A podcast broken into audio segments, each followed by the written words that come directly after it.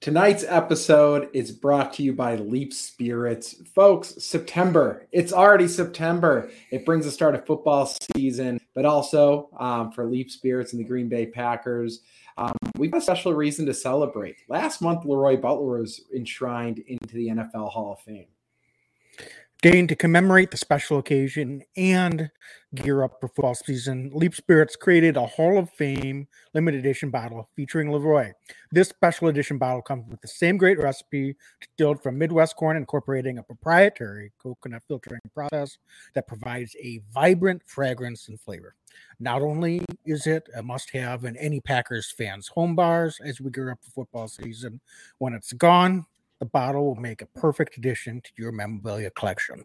Wags. Leap Vodka, it's been recognized for excellence by industry experts from coast to coast and recently awarded Wisconsin's Vodka of the Year. So, folks, to find Leap Vodka and Leap and Lemonade in a retail store or restaurant anywhere in Wisconsin, visit leapspirits.com and click to find Leap Vodka. See show notes for details.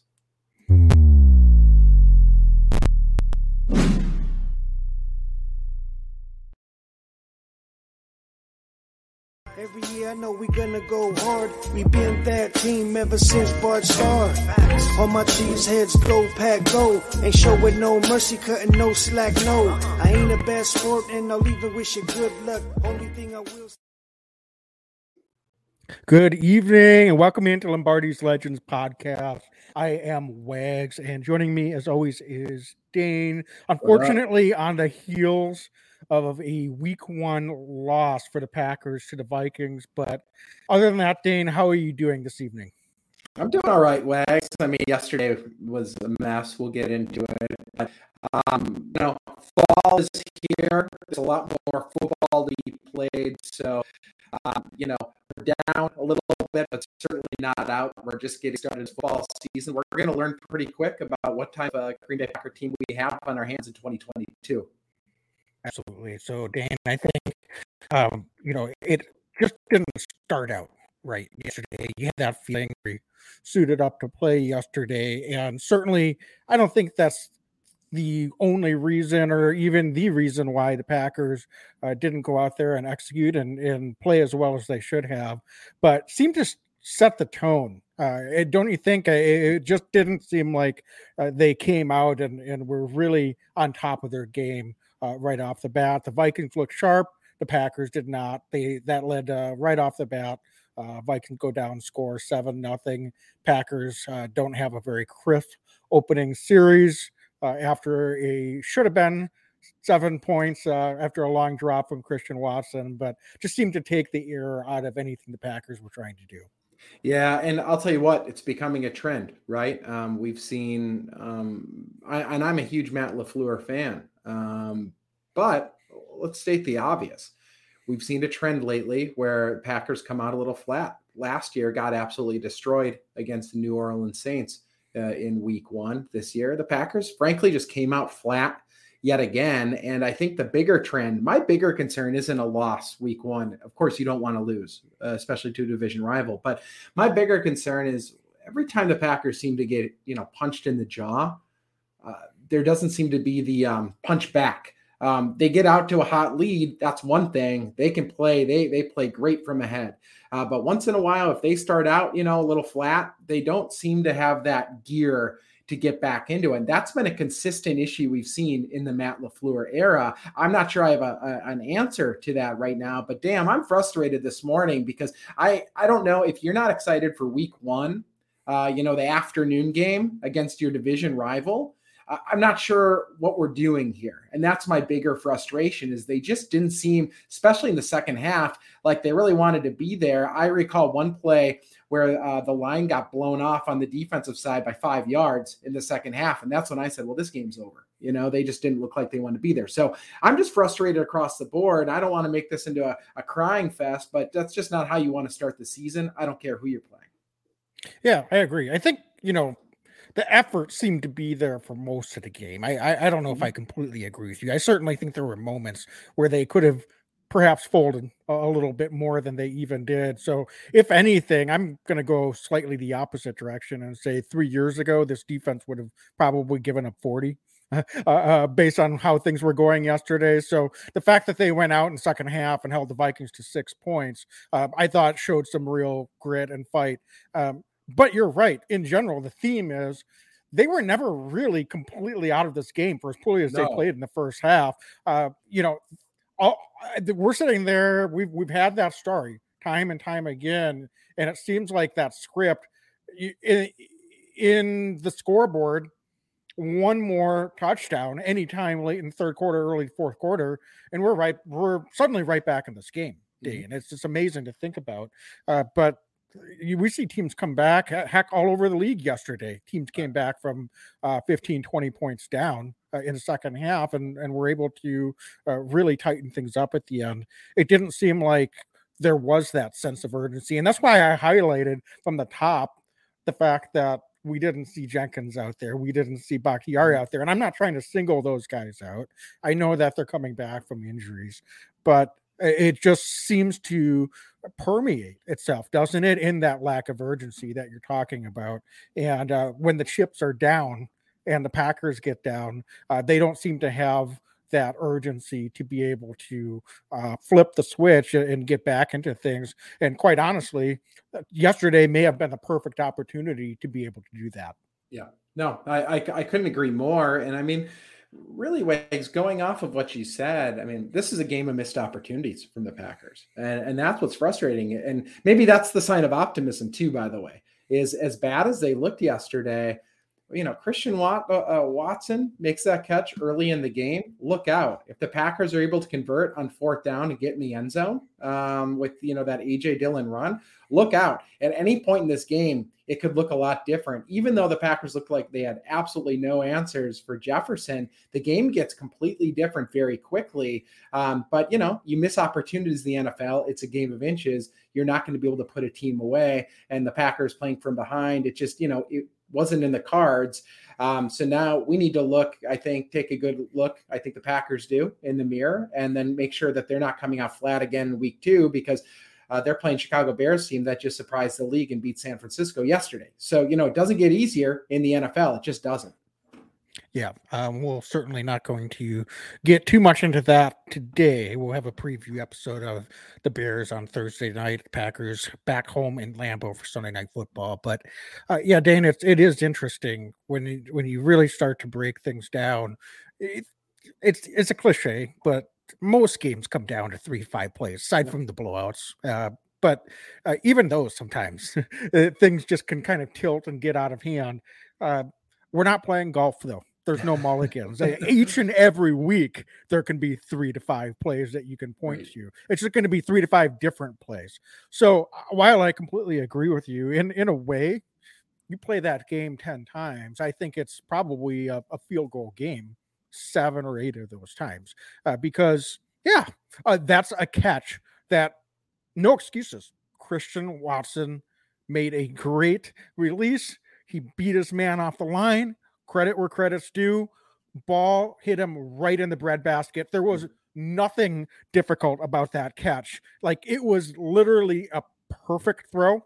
Hit him in stride. He doesn't even have to extend his arm, Stain, and that's that's a touchdown yeah. uh, right off the bat and and then you said it uh, not only the fourth and one uh, at down at the goal line at the end of the game i know it's a hope and a prayer but the reality is they're over 2 on fourth and ones in this mm-hmm. game mm-hmm. and even if they get the one at the end of the game i, I you know for all intents the game pretty much over at that point i i, I understand that uh, but fourth and ones uh, they still would have had to go down and score a touchdown so that's not a foregone conclusion but you know fourth and ones you those are plays. It's it's not really a coin flip. It's it's not exactly like a 90% chance you're going to convert those. I get it, but you really would hope that Packers would be able to be a little bit more efficient in those situations as well. And we're not even mentioning the fact that Aaron Rodgers turned the ball over twice right. yesterday, and that almost never happens as well. Um, even with those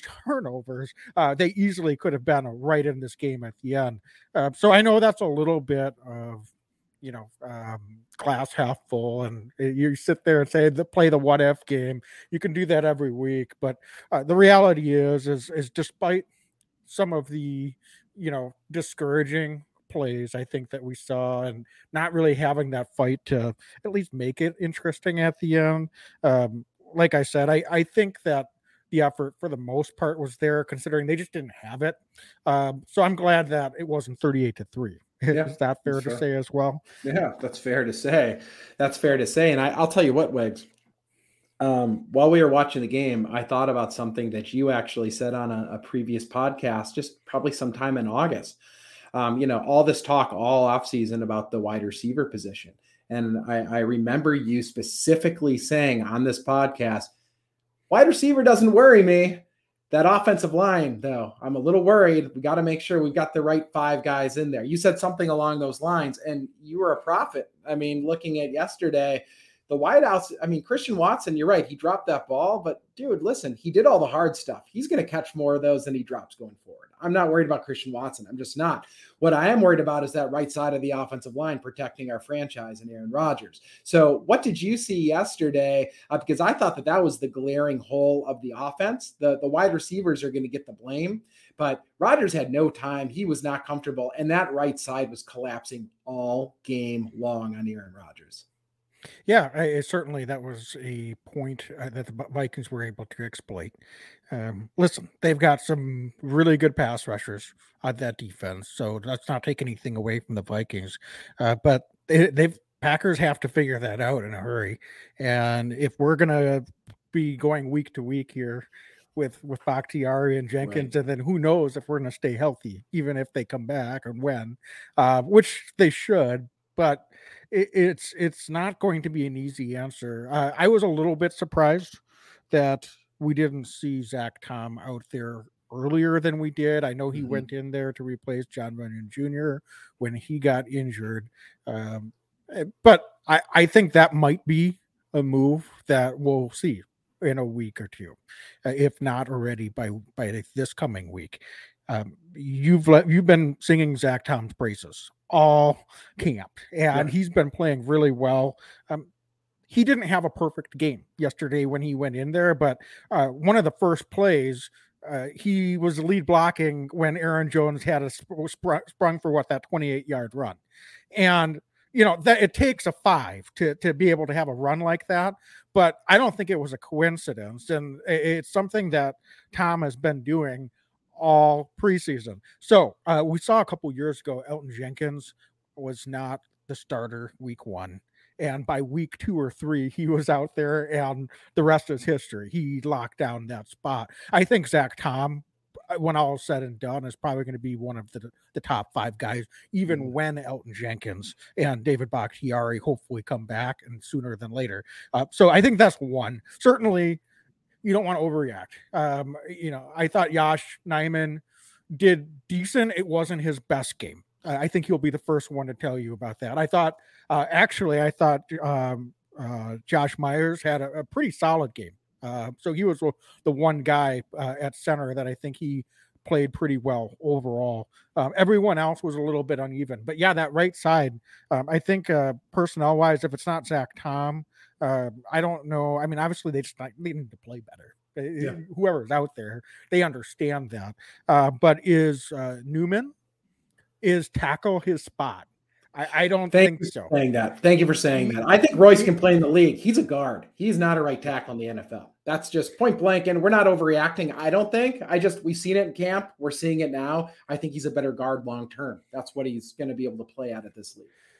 Yeah, so it'll be interesting to see. They don't have a ton of flexibility as long as Jenkins and Bakhtiari are out, and we'll see what the extent of John Runyan Jr.'s injury is. If he's going to be out for a, a, while here, or if he's going to be ready to be back in there. But um, uh, so they're just going to have to get better play from I think those guys. But maybe it's Tom at right tackle next week. I, I, don't know if if it, hopefully John Runyan Jr. is healthy enough to go because that perhaps is what they shift to.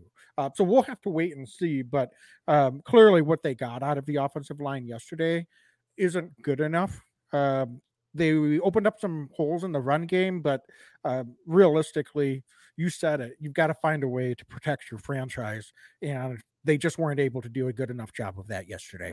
Yeah, and Wags, we've got a lot of really good questions coming into the chat. Um, I'll say um, if Jenkins can't go, um, my my dream scenario without Bak and Jenkins in is left to right is going to be Yosh, it's going to be Runyan, it's going to be Myers, it's going to be Royce Newman at right guard, and then Zach Tom at right tackle. I think that that's the best five personally without Jenkins and Bak, but we'll see what the Packers decide to do. Um, you'd mentioned Aaron Jones, and then I want to get to some of these questions before our commercial break, Wags, but um, because so folks, hang on because we want to answer these. But um, you mentioned Aaron Jones, criminal criminally low amount of touches. What's your what's your take on that offensively? Because I just I don't understand that at all.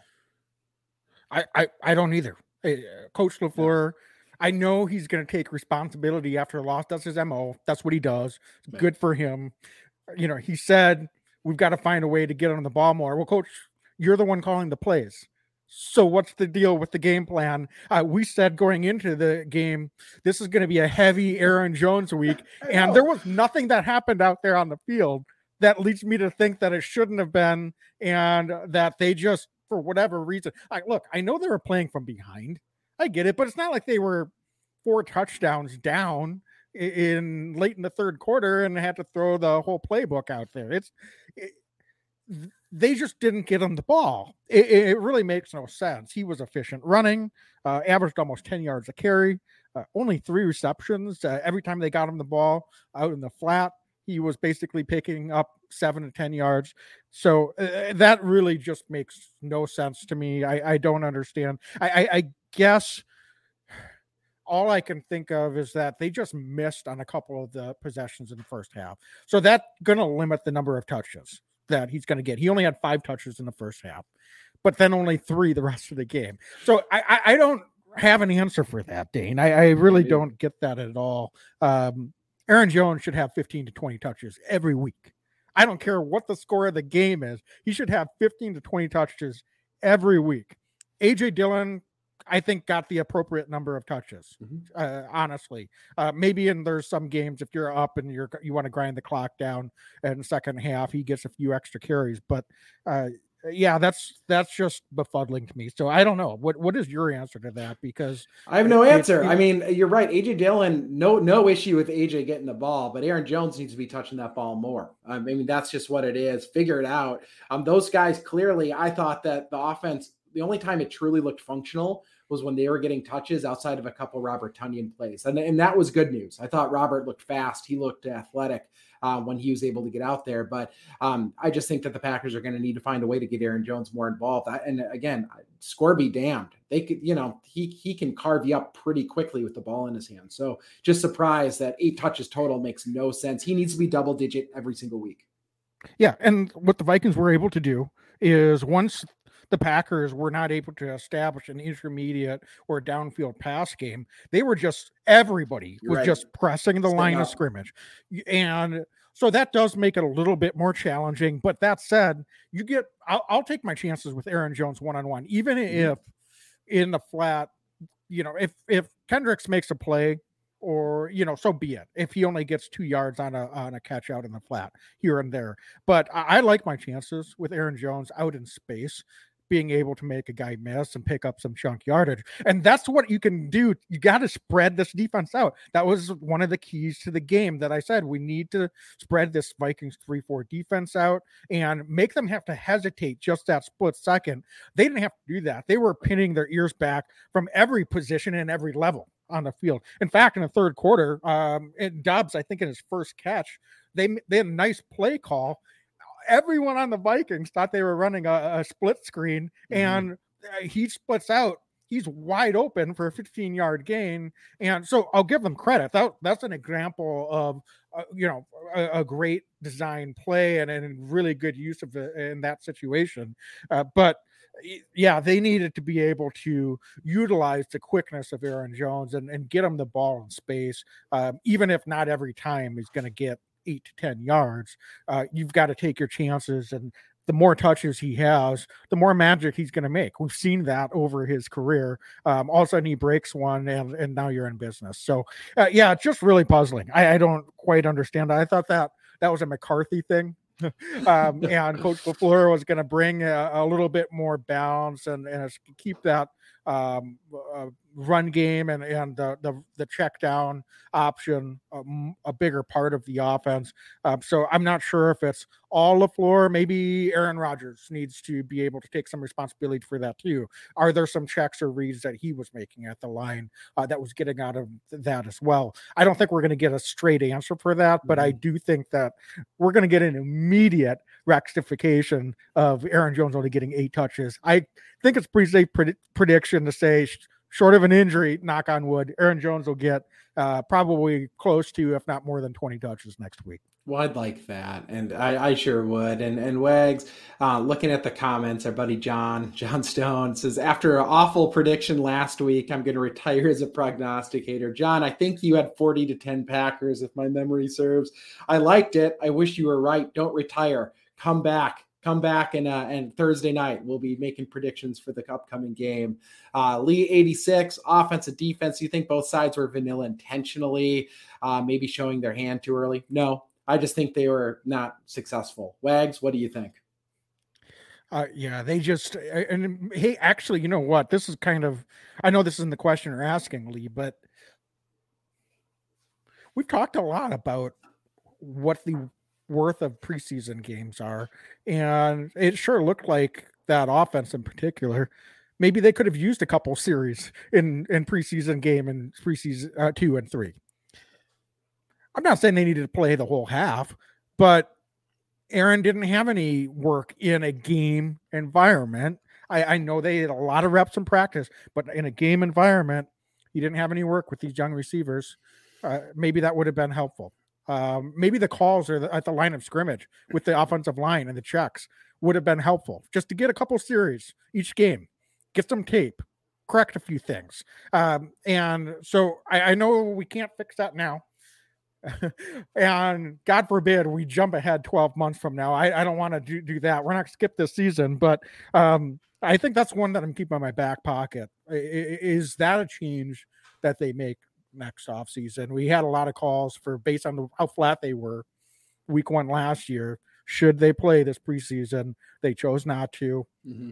They wanted to play on the safe side. I get it, avoid injuries, but you know, look, every game's important in this league, and I'm not saying they threw threw away the game yesterday, but did they do everything right to prepare themselves and these young players that haven't worked uh, with the quarterback for week one. I I don't think you can say they did. So um so that's that's an existential question, and I get that we're not going to get an answer for that, and we're just gonna have to move forward. But um certainly um they didn't get in the right flow. Uh, there's no doubt about that. Uh, moving to another question here, David Henderson asked, uh, guys. Hey, what do we do to fix the wide receiver situation? Scheme better to get them open simpler routes early on. Uh, dane do you have an answer to this? I don't know if we need to fix anything i'd say protection I'd yeah. say protection to the quarterback. I thought Aaron was running for his life a lot of the game, and they're playing yeah. from behind, not able to establish a running game. We just established Aaron Jones wasn't getting the touches we'd hoped for. Um, so I think that that kind of can correct itself. We might be having a much different discussion if Christian Watson catches that ball in the first uh, quarter there. He catches that balls off to the races. We're talking about, holy smokes, Christian Watson, you know, he's the real deal. So I think let's temper our expectations. I think that, um, well, maybe not temper expectations. Let's have high expectations, uh, but they're going to need to execute and protect for the quarterback. And I think that Aaron's going to be able to, to uh, deliver to these wide receivers. Yeah, and I mean, listen, uh, those two young guys, particular and Doubs and Christian Watson, uh, they're going to have a high learning curve. Yeah. so I, we'll see. I mean, they're going to hopefully we see some jumps early on in the season. Uh, to your point, Dean, I, I I thought they were okay. They could they need to be better, they were okay. Yeah. Uh, protection, I think, is a great call. Uh, you can't really fix personnel, and I don't know. I know Allen Lazard wasn't out there, so that's a part of it too. So I think that's that should be mentioned.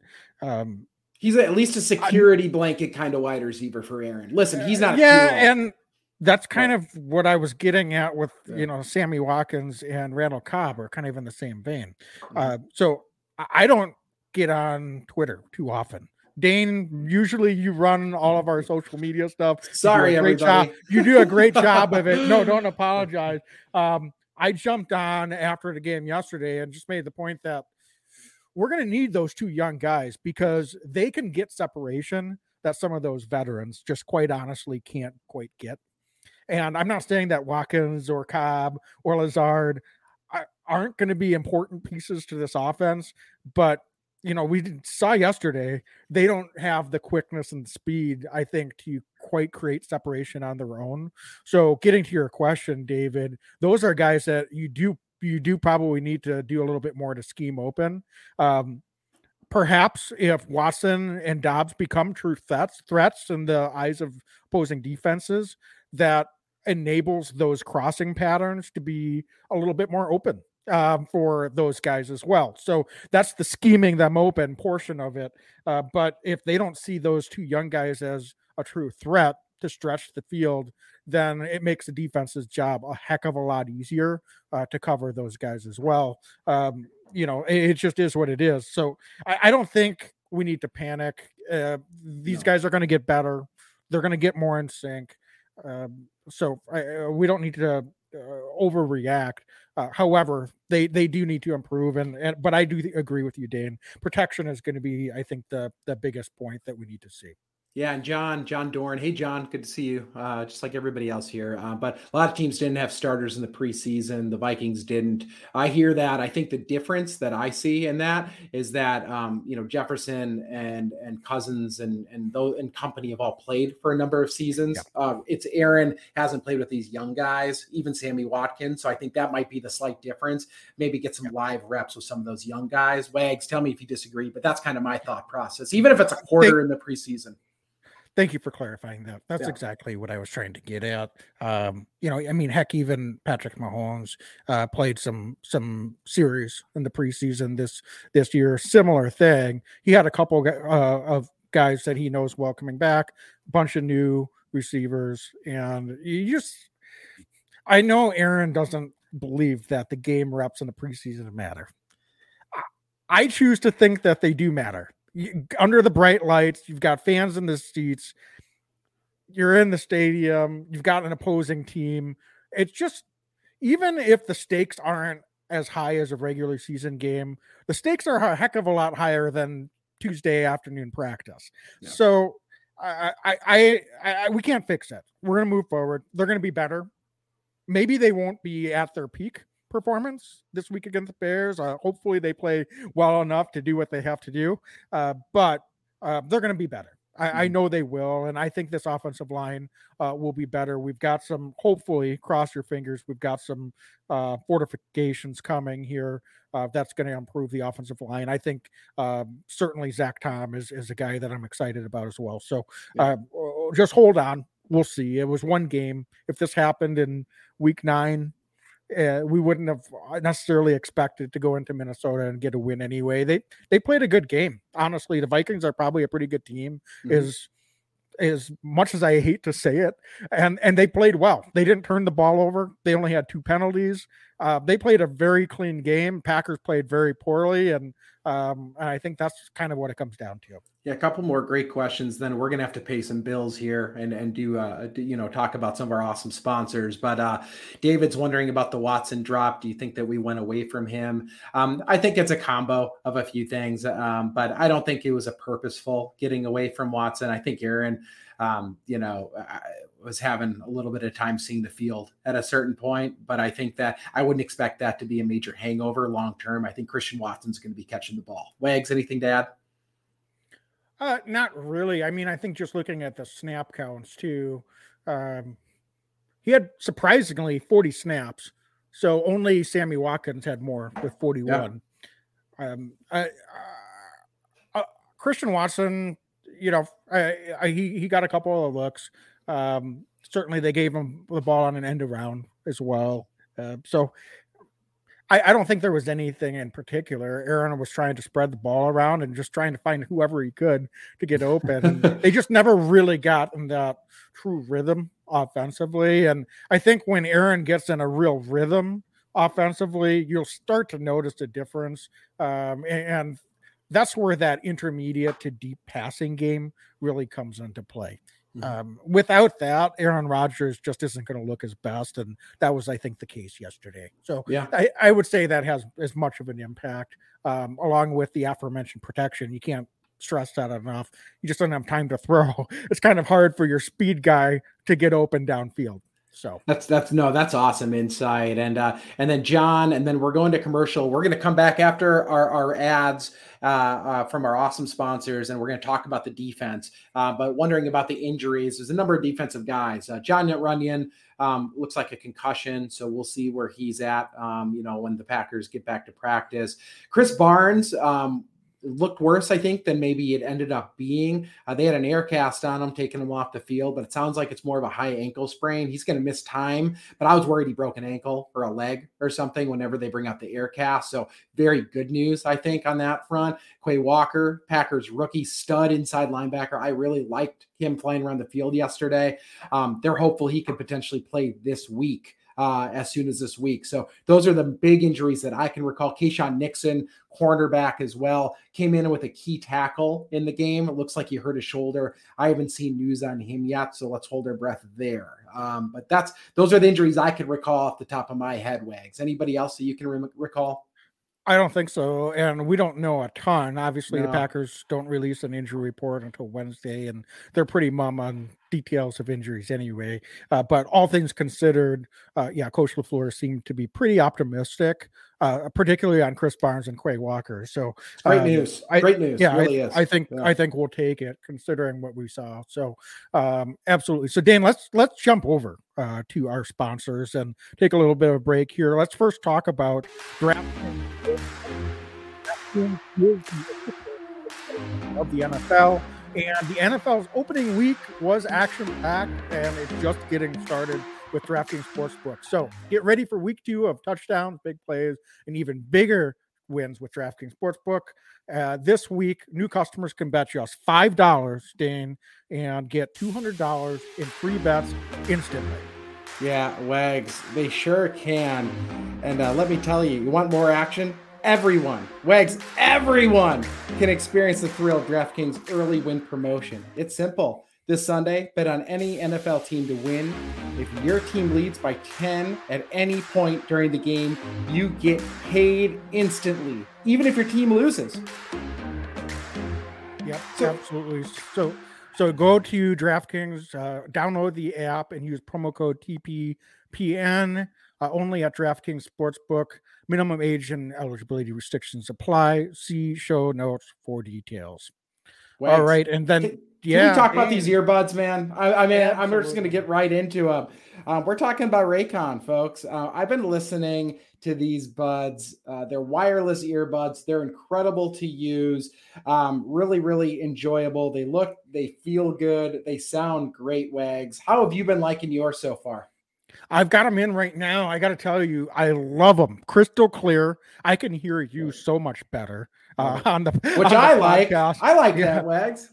yeah, I, I, hopefully I don't feel like I have to yell because I can hear myself talking as well. Um, Dane, I, I said it last week. One feature I really like is awareness mode. Uh, I tend to kind of zone out as I'm listening to podcasts or music and I'm walking the lab around. And I'm sure there's people that say stuff to me and I'm just completely a bit oblivious. Uh, awareness mode um, allows me to, instead of being Mr. Magoo and just walking out into traffic, um, I can actually pay attention to my surroundings, hear other people while I'm still listening to that favorite podcast or uh, listening to some great music. So, uh, Dane, these are awesome earbuds. I encourage everyone to go check them out.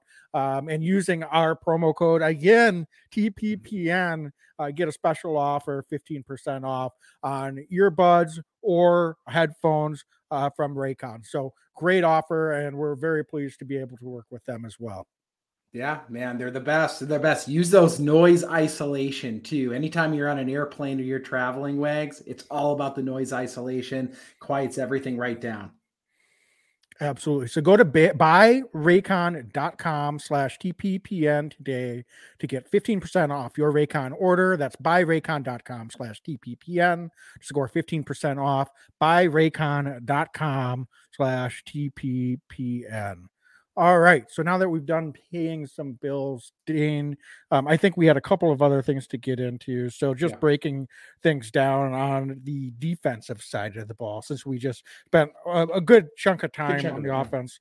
Yeah, let's let's let's break this down. So, uh, big story of the day: Justin Jefferson mm-hmm. torches us 184 yards. Most of that came in the first half, two touchdowns as well through the air.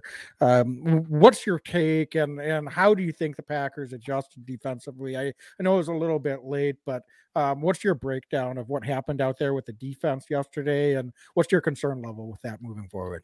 Well, I, I'm not concerned with the talent on the field, Wags, but I'm pretty concerned with the the lack of a plan. I don't know how else to put it, but I, so I get it. Joe Barry, Packers defensive coordinator, he he's a zone kind of scheme guy. I get that, and I think and I understand that in moments that's incredibly important. They're probably going to play that more often than not. But when you have the individualized talent that this Packers defense has. I do not understand how Justin Jefferson just blows through coverage and finds that open spot. I thought, you know, you can't do it all game long. You can't play man to man, but I thought in key moments, the fact that Jaire Alexander wasn't covering Justin Jefferson was criminal. We saw him get one on one with him, and Jefferson actually had a push off on Jaire. Um, we didn't see a lot of that because they just didn't match Jaire up individually with Jefferson enough. I was extremely disappointed um, in the in the play calling. I just don't understand what the scheme exactly was watching the game yesterday. Because if it's not take away the best player on the field or at least try to minimize them, then I'm not sure what it is. And the Packers quite literally did the worst job against Jefferson as any team ever has because he had the most yards he's ever had in an NFL career against the Packers yesterday. So I'm really frustrated that the Packers come out all this vaunted defense and they just didn't seem to have a good scheme, didn't have a good game plan. They didn't really throw the kitchen sink at the Vikings. So, um, you know, the offense I kind of expected we're going to take some lumps this year, but the defense, I wanted to see more physicality. They seem confused in the defensive backfield for a number uh, of snaps, too. I would see the guys throw their hands up after a play, and that's just. I don't know if that's on the guy or if that's on the coaching staff, but the guys need to know where to be. And that's I guess my frustration, um, 30,000 foot, is this Packers defense just didn't seem to have uh, uh, uh, an exact plan on how to attack this Vikings offense. Yeah. Listen, Justin Jefferson is a phenomenal player. Absolutely. I don't need to say that, but let's just get that out of the way. Uh, he's he's going to get open and he's going to make plays. Mm-hmm. I think you know Jair covering him the whole. I get that they they are going to play a heavy zone scheme. I think what we have to understand though is just because you're playing zone doesn't mean you drop into a quadrant and don't cover anyone. Fair. So why my frustration was not only that Justin Jefferson had that big of an impact, but I think more than that, it was why is he the one that the defense seems to be losing in the yes. wash? Like he's the one guy that someone should be paying attention to on every play. And listen, if Justin Jefferson just beats you and makes a great catch over the middle, uh, over the top, and you're running stride for stride and you're doing everything you can do, and just at mm-hmm. a physical level, they just make a perfect uh, pass and catch. I'll tip your I'll tip my cap. But when right. there's no one within 10 or 15 yards of the dude, that's when I've got some grave concern. That's that's the thing that really kind of was just, I think, getting me pretty steamed up yesterday in the first half is how can that guy be the one that's getting that open? If it was KJ Osborn, we said before yeah, the game in the right. preview, I said KJ Osborn, I, I, wasn't really worried about KJ Osborn, the player. I was worried about him because he they would be so focused on the talents of Justin Jefferson and even Adam Thielen and Dalvin Cook that that's the kind of guy that you could almost understand. Mm-hmm. You wouldn't enjoy seeing him get wide open, but you you can almost understand getting wide open. I'll Justin sleep at night, Legs.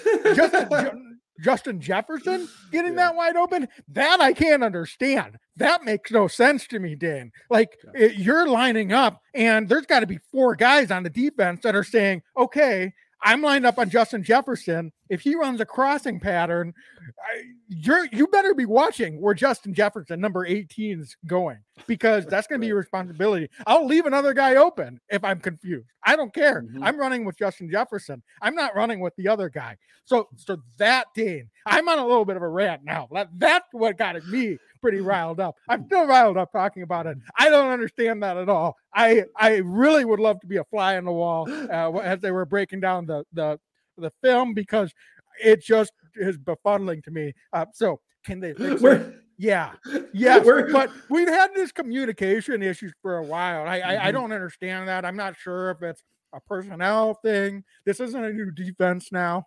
Um, Coach Barry's not a new defensive coordinator for this team. We've got a lot of guys come back. Um, the defense wasn't atrocious, but the fact that Justin Jefferson was able to do what he did against us yesterday is just inexcusable. So I just I just over, got it took it took four years of doing this podcast, but we finally got Wags' Allen Iverson practice moment. We're talking about we're talking about Justin Jefferson, not KJ Osborn, Justin Jefferson. But I, I couldn't I couldn't agree more. It was uh, horrendous when he caught that first touchdown out of the backfield, kind of in motion, and he had five yards around him. I said, "What are we doing?" He's the one dude that can't be open. So to your point, it, it just didn't make sense to me how we're losing him and consistently losing him in coverage. I feel like at times we weren't even contesting those catches for him. He's clean catching them like he's playing against air. I don't care who it is, Justin Jefferson or anybody else, they're going to catch that ball. But Jefferson just makes it so easy. And then he's so hard to bring down. It just, it was a recipe for disaster. And he just torched the Packers for what, 184 yesterday? It's unacceptable. It cannot happen again. Yeah. And David's asking, why didn't we stick Jaire on him more? And Dane, you kind of answered that. I think yeah. it's, it's, it's a, they're playing zone. It, you can't unless you're going to adjust the entire scheme of your defense. And sure, maybe you say they should have played more man. Perhaps they should have, but they're a primary play zone. And, and look, here's the thing. While David, I completely agree with you. I'm not disagreeing at all. I think the Packers rightfully have a lot of confidence in the other guys in this secondary. You mm-hmm. look at down the line, Jaire's clearly the top dog. No doubt about that. But we've been t- singing their praises for this secondary, specifically uh, with Eric Stokes and Rasul Douglas. And quite honestly, I don't know that any of them individually played horrible. I'm not sure what exactly the breakdown was. Whose fault was it on each of those uh, situations? Because when you're playing zone, it's not one guy on Justin Jefferson. It could be two or three guys on Justin Jefferson. So it's a combination of factors, and certainly the communication needs to be better. Um, the game planning, I'm sorry, it might need to be a little bit better because if they don't know who their yeah. keys are uh, in certain personnel groupings, that's a game planning issue. So that needs to be fixed immediately uh, because if the best players on the opposing team uh, are not drawing the most attention from the Packers defense, that's going to be a problem no matter how much talent we have. Um, if they're not sticking to their keys and playing fundamentally sound football, uh, this defense might be okay, but they're not going to rise to the level that they're capable of or that we think they're capable of.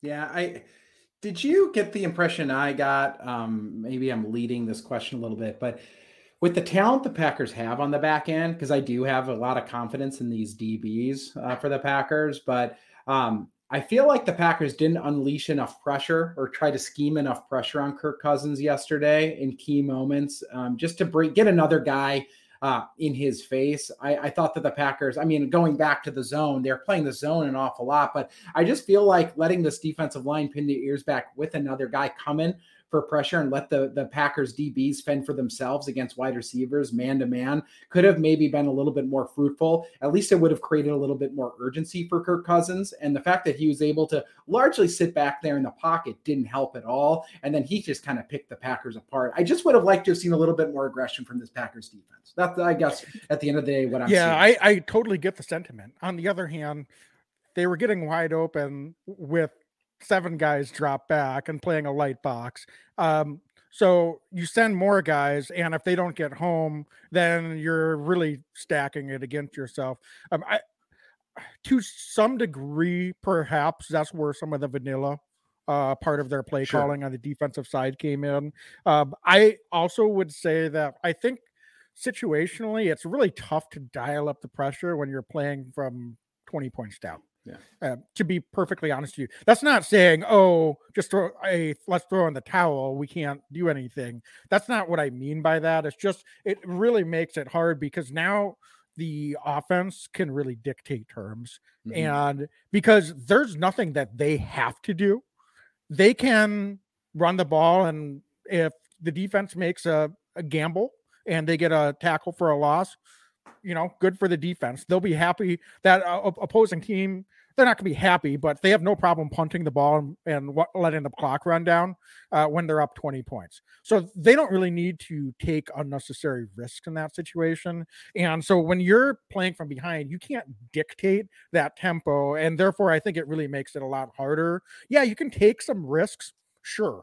But I think you're probably putting a lot of stress uh, on the defense that's already having a little bit of, of trouble. And that's when things can really get ugly and break down. So, um, maybe that would have been worth the risk. But quite honestly, when the offense wasn't able to put more than seven points up on the board, matter. I, I'm not sure that the that the defensive coaching staff is really thinking that you know anything that they're doing is going to make much of a difference. I think they're just trying to keep it as close as they could, and and eh, that might be the one silver of silverest linings is they did hold the Vikings to just six points in the second half, and three of those came off of the the early far- um, Rodgers uh, fumble. So Yeah. um, you know, uh, they they tightened things up. They made some adjustments, and um, so it wasn't the worst performance, despite the gaudy numbers from Justin Jefferson.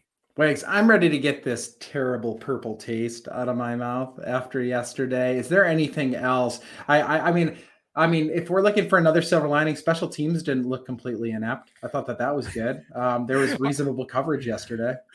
Another tweet I had was, um, "At least we don't have to call, uh, complain about special teams after this one." So um, you and I are aligned there, Dan. Uh, Mhm. Yeah, let's let's really quickly let's try to end this on a positive note. And Dane, um, let's look at our um, um, leap spirits Yeah. uh, cheeseheads of the week. So we, we want to look for like an uh, offensive and defensive um, player of the week on both sides of the ball. So uh, Dane Leap Spirits, of course, is our uh, sponsor, and you can go ahead and go out to um, lots of stores and uh, restaurants in Wisconsin. Go to leapspirits.com and click on Find Leap Spirits to find it. Um, uh, co-owned by Packers Hall of Famer Leroy Butler. So, offensive player of the week, Dane. Let's start there. Who are your nominations? I know it's not really a lot to uh, uh, go off of, but uh, who do you think had the strongest performance on the offensive side of the ball? Yeah, you know what? I'm gonna say I'm just gonna say AJ Dillon. I thought he played a, a good game, even when the Packers were down. He he was fighting for every yard out there. I thought he looked physical. He looked strong. There's a couple other guys that maybe are a little bit more under the radar, but um, I thought AJ played a good game. He played strong. I think you know we we got to see a taste of what's to come from AJ Dillon throughout this season. He's just a professional back.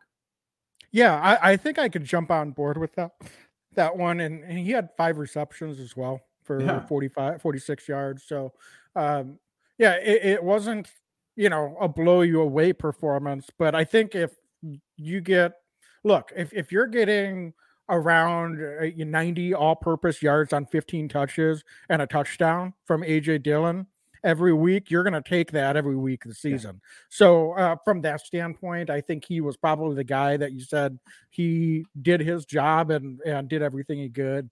Um, was was grinding for yards a little bit in the first half. Was able to get loose on a couple of runs in the second half as well. Maybe the Vikings defense was playing the run a little bit softer in the second half, to be fair. But um, I would agree with you on AJ Dillon.